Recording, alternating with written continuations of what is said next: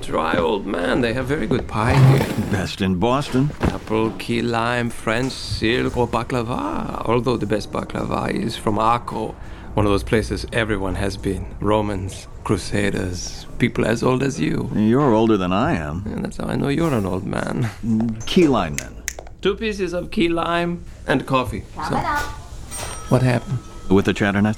with everything? The ship, uh, the one that crashed out of the slipstream inside Lunar orbit. The apocalypso. Uh, Right. It wasn't just a ship. Right.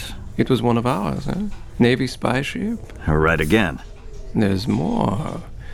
But either you don't know it or you can't tell me. Uh, You said you had a recruit. A candidate. A candidate. Oh, you should retire, old man. I have work to do, more work, since some people left the business to take soft professor jobs. I got too old for the game.